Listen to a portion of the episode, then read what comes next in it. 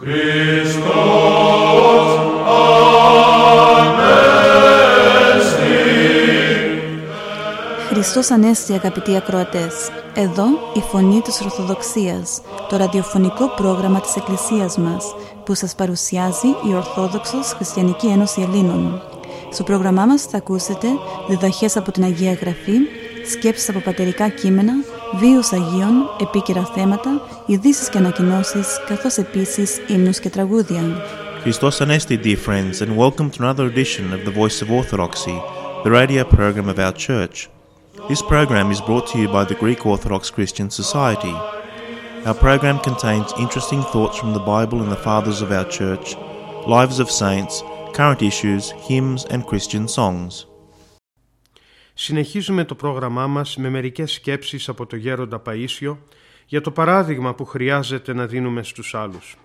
Ένας μοναχός ρώτησε τον πατέρα Παΐσιο: «Γέροντα, οι άνθρωποι που ζουν πνευματικά στον κόσμο πρέπει να δείχνουν στους κοσμικούς ότι νηστεύουν?» Και απαντά ο γέροντας: «Όταν πρόκειται για διατεταγμένες νηστείες της Εκκλησίας μας, Τετάρτη, Παρασκευή, Σαρακοστές κλπ., τότε πρέπει, γιατί αυτό είναι ομολογία πίστεως. Οι άλλες όμως νηστείες, δηλαδή αυτές που γίνονται από άσκηση για την αγάπη του Χριστού ή για να εισακουστεί η προσευχή μας σε ένα αίτημά μας, πρέπει να γίνονται κρυφά. Σκοπός είναι να ζούμε ορθόδοξα, όχι απλώς να μιλούμε ή να γράφουμε ορθόδοξα. Γι' αυτό βλέπεις, ένα κήρυγμα δεν πληροφορεί, δεν αλλοιώνει τον άλλον, όσο καλό και αν είναι, αν ο ιεροκήρυκας δεν έχει βίωμα». Ο μοναχός ξαναρωτάει: «Αν, γέροντα, ο ακροατής ή ο αναγνώστης έχει καλή διάθεση?» Ο πατήρ Παΐσιος απαντά: «Τότε αυτός έχει ήδη την Θεία Χάρη, γι' αυτό και ωφελείται. Ένας όμως που δεν έχει καλή διάθεση θα πάρει και θα εξετάσει αυτά που λέει ο ιεροκήρυκας και δεν θα έχει καμιά ωφέλεια. Το να σκεφτόμαστε ορθόδοξα είναι εύκολο, το να ζούμε όμως ορθόδοξα θέλει κόπο». Μια φορά ένας θεολόγος είχε κάνει μια ομιλία και είχε πει να πάνε να δώσουν αίμα γιατί υπήρχε ανάγκη. Και πράγματι, πολλοί παρακινήθηκαν και έδωσαν πολύ αίμα. Εκείνος όμως δεν έδωσε ούτε μια σταγόνα. Οι άλλοι τότε σκανδαλίστηκαν. «Εγώ», τους είπε εκείνος, «με την ομιλία που έκανα και παρεκκίνησα τον κόσμο να δώσει αίμα, είναι σαν να έδωσα το περισσότερο αίμα». Έτσι ανέπαβε τον λογισμό του. Καλύτερα ήταν να μην έκανε την ομιλία και αθόρυβα να πήγαινε να δώσει λίγο αίμα. Η ζωή μετράει. Ο σκοπός είναι να είσαι άνθρωπος πνευματικός, να ζεις κοντά στον Χριστό, τότε βοηθάς και τους άλλους. Όταν ο άνθρωπος έχει ζωή σωστή, το έργο του πληροφορεί. Σε μια πόλη ήταν ένας προτεστάντης που όλους τους κατηγορούσε. Τι κληρικούς, τι δεσποτάδες. Εκεί κοντά σε ένα μοναστήρι ασκήτευε και ένας μοναχός. Μια φορά ρώτησε τον προτεστάντη ένας άθεος: «Καλά, όλους τους δεσποτάδες, τους παπάδες τους κατηγορείς. Γι' αυτόν τον καλόγυρο τι έχεις να πεις?» «Αυτόν τον παραδέχομαι», του λέει, «γιατί διαφέρει από τους άλλους». Ένας πιστός, όπου και αν είναι, πόσο βοηθάει όταν ζει σωστά. Πόσο βοηθούν αυτοί που έχουν μια θέση όταν κρατάνε λίγο. Γι' αυτό και εγώ κοιτάω μερικούς μεγάλους να τους δω όταν έρχονται για να τους βοηθήσω, γιατί αυτοί μπορεί να βοηθήσουν πολύ θετικά με το παράδειγμα. Να, ένας στρατάρχης που γνωρίζω είναι παράδειγμα. Και ό,τι κάνει, το κάνει από μέσα του, με την καρδιά του. Δεν το κάνει εξωτερικά. Οι άλλοι που τον βλέπουν προβληματίζονται και βοηθούνται. Παλιά και οι άρχοντες του τόπου είχαν αρχές, πίστευαν.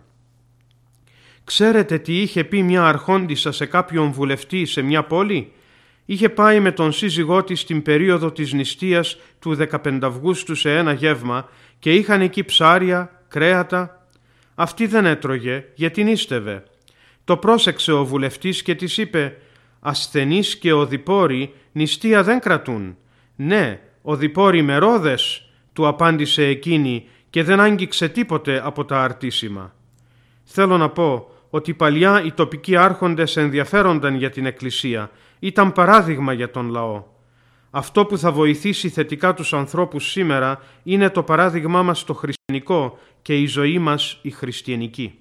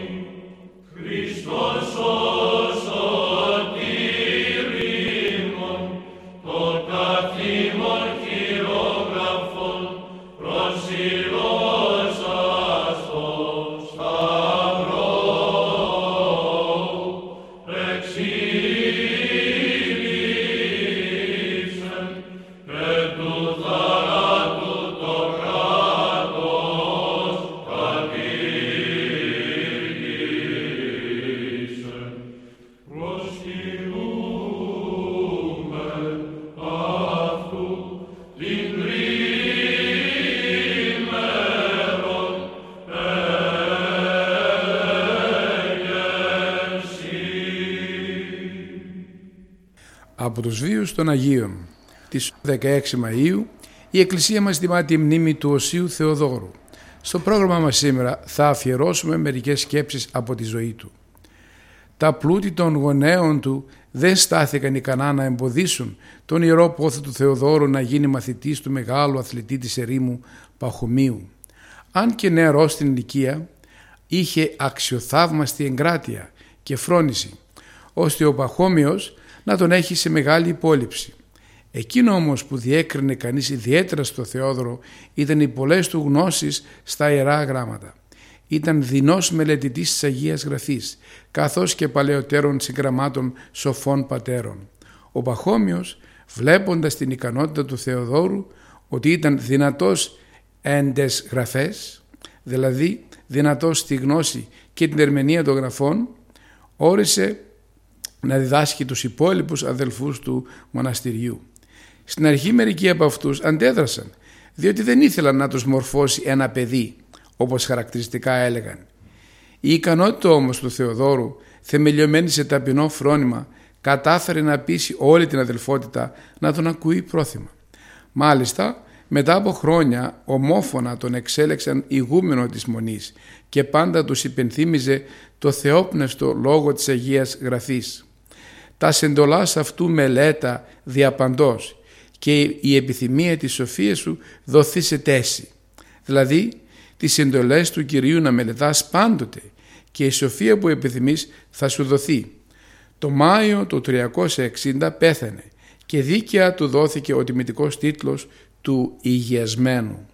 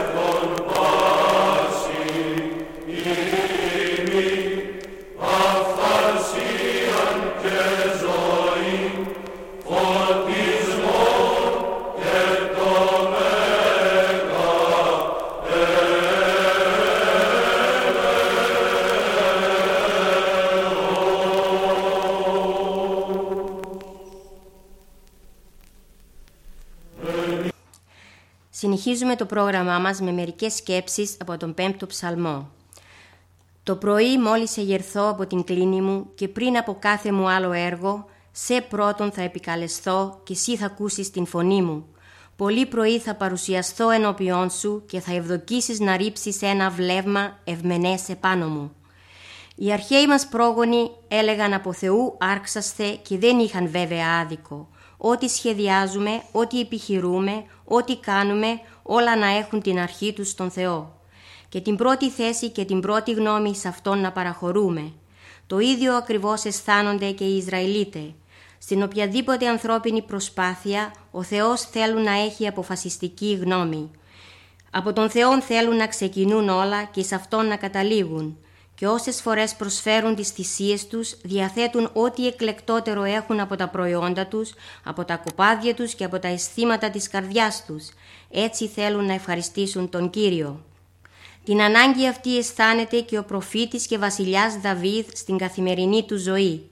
Όσες φορές η χαραυγή προβάλλει και πριν ακόμη ο ολόλαμπρος ήλιος εμφανιστεί στον ορίζοντα για να υμνήσει και αυτός τα μεγαλεία του Θεού, ο Δαβίδ αισθάνεται την ανάγκη να υψώσει την σκέψη του στον ουρανό και γεμάτος σεβασμό και ευλάβεια και με πλημμυρισμένη την καρδιά του από ευγνώμονα αισθήματα να προσεγγίσει τον θρόνο του και να προσφέρει την λατρεία του στον Κύριο.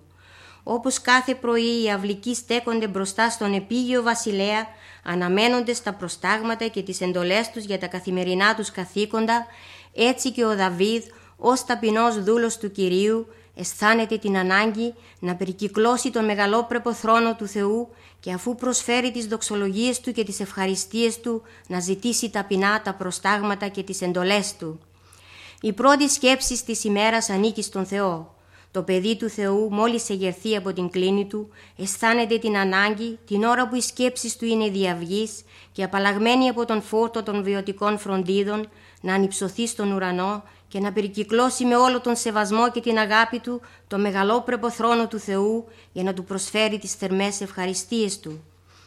Πριν ακόμα περικυκλωθεί ο νους από το βάρος των βιωτικών φροντίδων και πριν ακόμα απορροφηθεί και διασπαστεί οι σκέψεις του από τα εφήμερα προβλήματα, διαλέγεται με τον Κύριο και ζητεί τον θεϊκό φωτισμό, ώστε καμιά σκέψη σκοτεινή να μην σκιάσει το νου του και του προκαλέσει ζάλη λογισμών και σκοτωδίνη πνευματική.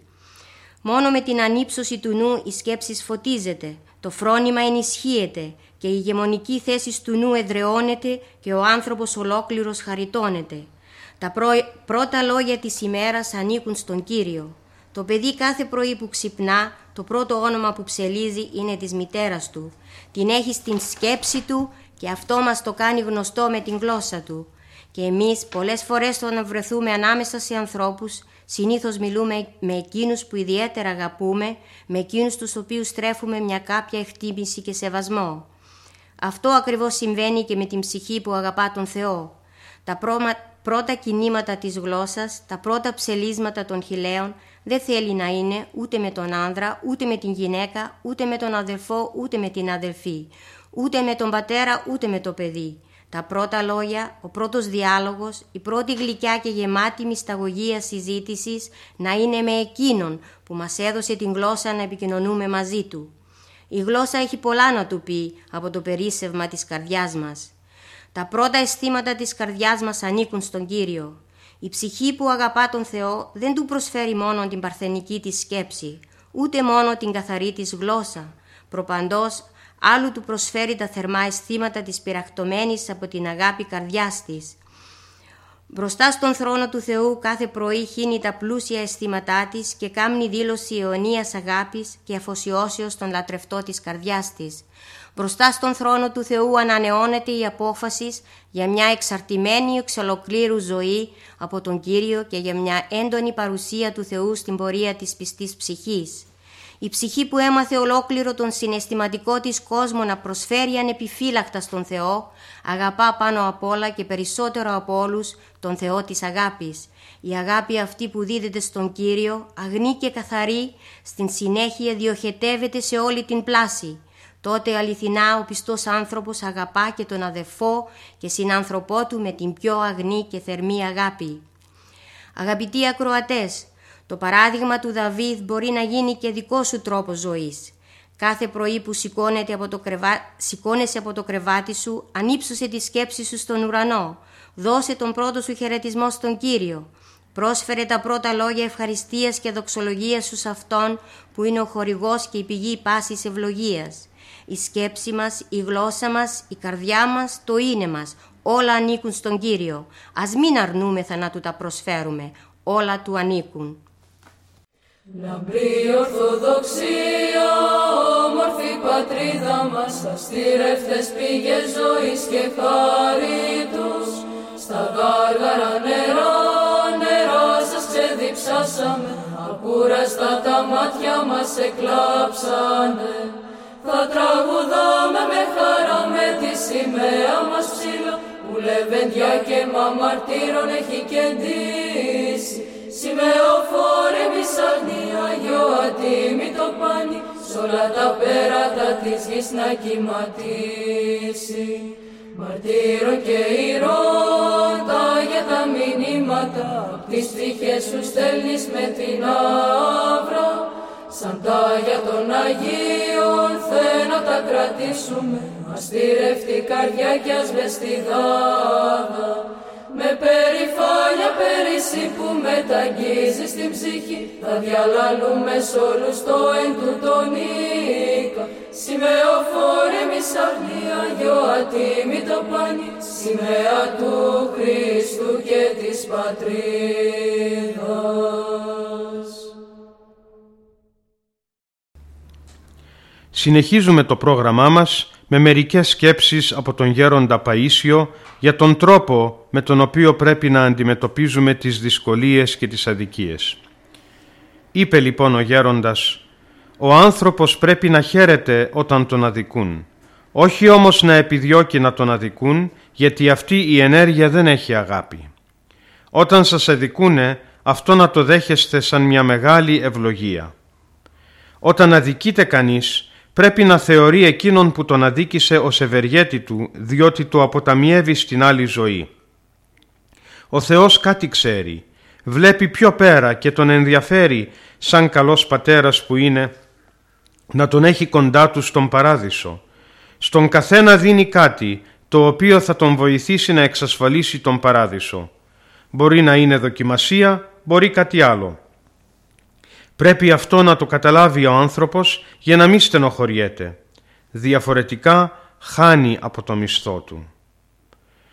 Ο Θεός μας δίνει ευλογίες για να μας εξασφαλίσει τον παράδεισο. Δίνει σε κάθε άνθρωπο. Εμείς δυστυχώς τις χάνουμε αυτές τις ευκαιρίες. Όσο μπορείτε να αντιμετωπίζετε με χαρά και δοξολογία τις δοκιμασίες, να κατανοείτε το βαθύτερο νόημά τους, για να βρίσκετε την ειρήνη σε τούτο τον κόσμο. Οι θλίψεις καθαίρουν και λαμπικάρουν τον άνθρωπο. Δεν υπάρχει τίποτα πιο ανώτερο. Περνάν και την ευχή «Κύριε Ιησού Χριστέ». Ο Μακαρίτης ο Παπατήχων έλεγε ότι το «Κύριε Ιησού Χριστέ» 100 δραχμές, το «Δόξα το Θεό» 1000 δραχμές.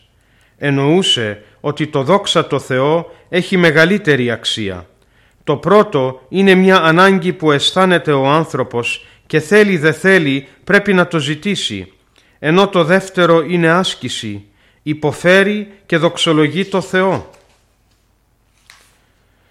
Αν όσα χρωστάς σε αυτή τη ζωή τα ξεπληρώσεις, τότε σώζεσαι. Αν φας όμως και καμιά παραπάνω, παίρνεις και κανένα φράγκο επιπλέον. Αν φάει κάποιος ξύλο άδικα, τότε έχει καθαρό μισθό. Άνθρωποι με πολύ καλή ζωή συχνά αντιμετωπίζουν δοκιμασίες, τους συμβαίνουν τα χειρότερα. Οι άλλοι που βλέπουν λένε «Γιατί τα επιτρέπει αυτά ο Θεός?» Ας φέρω ένα παράδειγμα. Είναι μια καλή οικογένεια και ο άντρας πολύ καλός και η γυναίκα πολύ καλή και τα παιδάκια πολύ καλά. Όλοι εκκλησιάζονται, κοινωνούν κλπ. Κάποια μέρα όμως περνάει ένας μεθυσμένος ή ένας τρελός, χτυπάει τον οικογενειάρχη και τον σκοτώνει στα καλά καθούμενα. Μετά οι άνθρωποι που είναι απομακρυσμένοι από το Θεό λένε «Για δες τον, πήγαινε με το σταυρό στο χέρι, γι' αυτό τα πάθε». Αυτό όμως είναι ανέδεια. Ο Θεός Πρέπει να ξέρουμε ότι επιτρέπει να παθαίνουν και άνθρωποι χωρίς να φταίνε καθόλου, για να δίνει την ευκαιρία στους τελείως ανεδείς να λένε ό,τι είπε και ο καλός ληστής στον υβριστή ληστή. Δεν φοβάσαι το Θεό, εμείς δικαίως ταλαιπωρούμαστε. Ο άνθρωπος αυτός δεν έκανε τίποτα. Δεν φοβάσαι το Θεό. Ο Θεός επιτρέπει να πάθουν μερικοί χωρίς να φταίνε, για να δώσει την ευκαιρία στους ανεδείς να συνέλθουν. Αυτοί που υποφέρουν χωρίς αιτία μπορεί να είναι τα πιο αγαπημένα παιδιά του Θεού. Στον Παράδεισο πιστεύω ότι ο Θεός θα τους πει «Διαλέξτε τον καλύτερο τόπο». Γι' αυτό όταν ζητάμε το δίκαιο μας τα χάνουμε όλα. Χάνουμε και την ειρήνη μας, χάνουμε και το μισθό μας.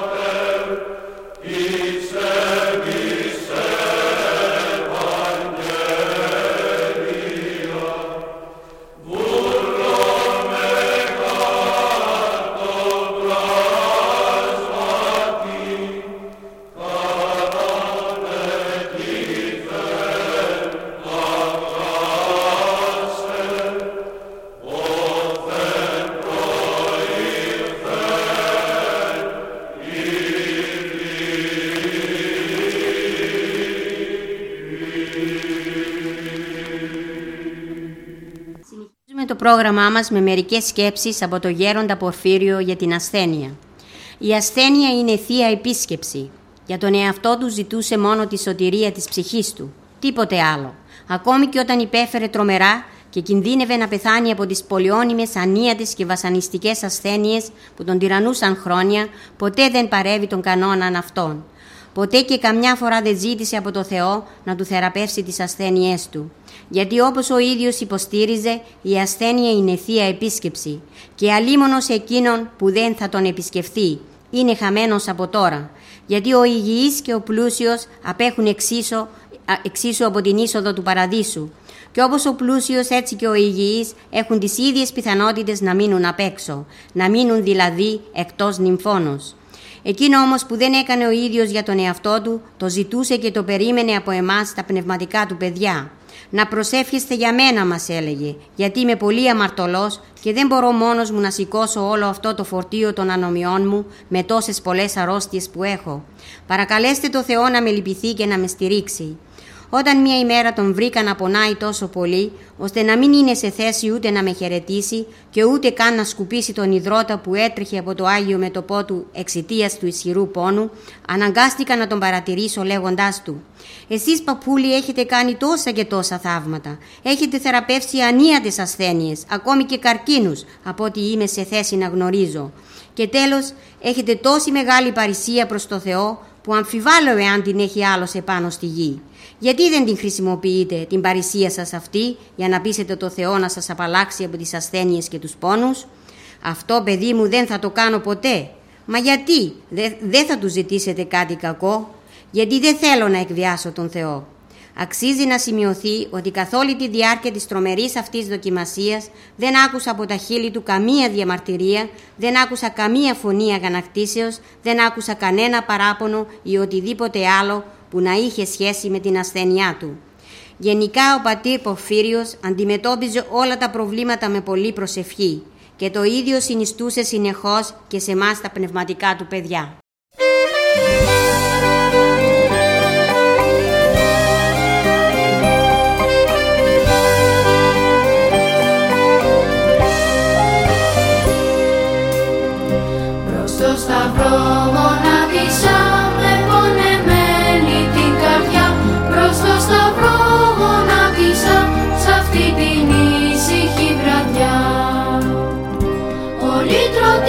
Και πλάστη μου τα πόδια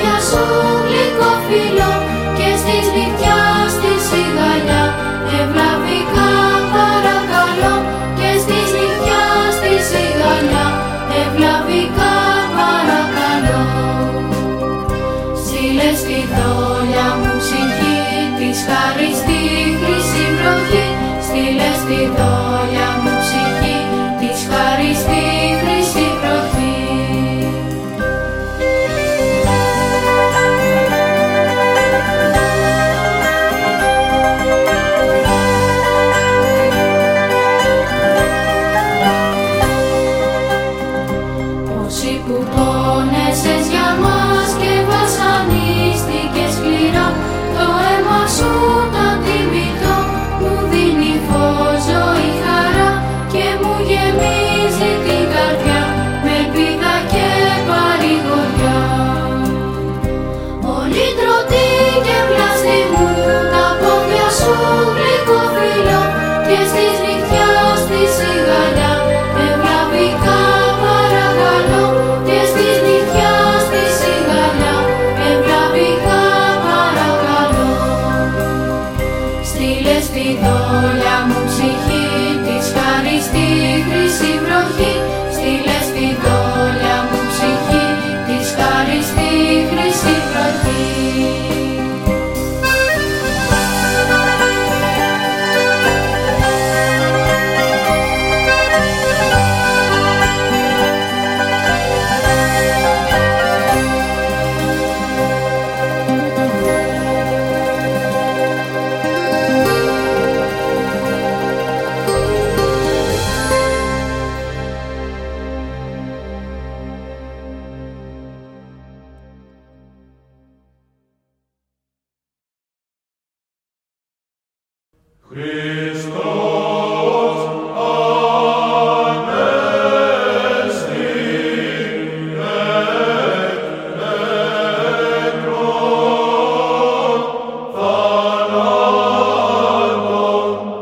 Και εδώ τελειώνει άλλο ένα πρόγραμμά μας. Θα είμαστε πάλι μαζί σας την επόμενη εβδομάδα. Αγαπητοί μας ακροατές, ο Θεός μαζί σας. Χαίρετε. And here we end another of our programs. We will be with you again next week. May the Lord be with you always.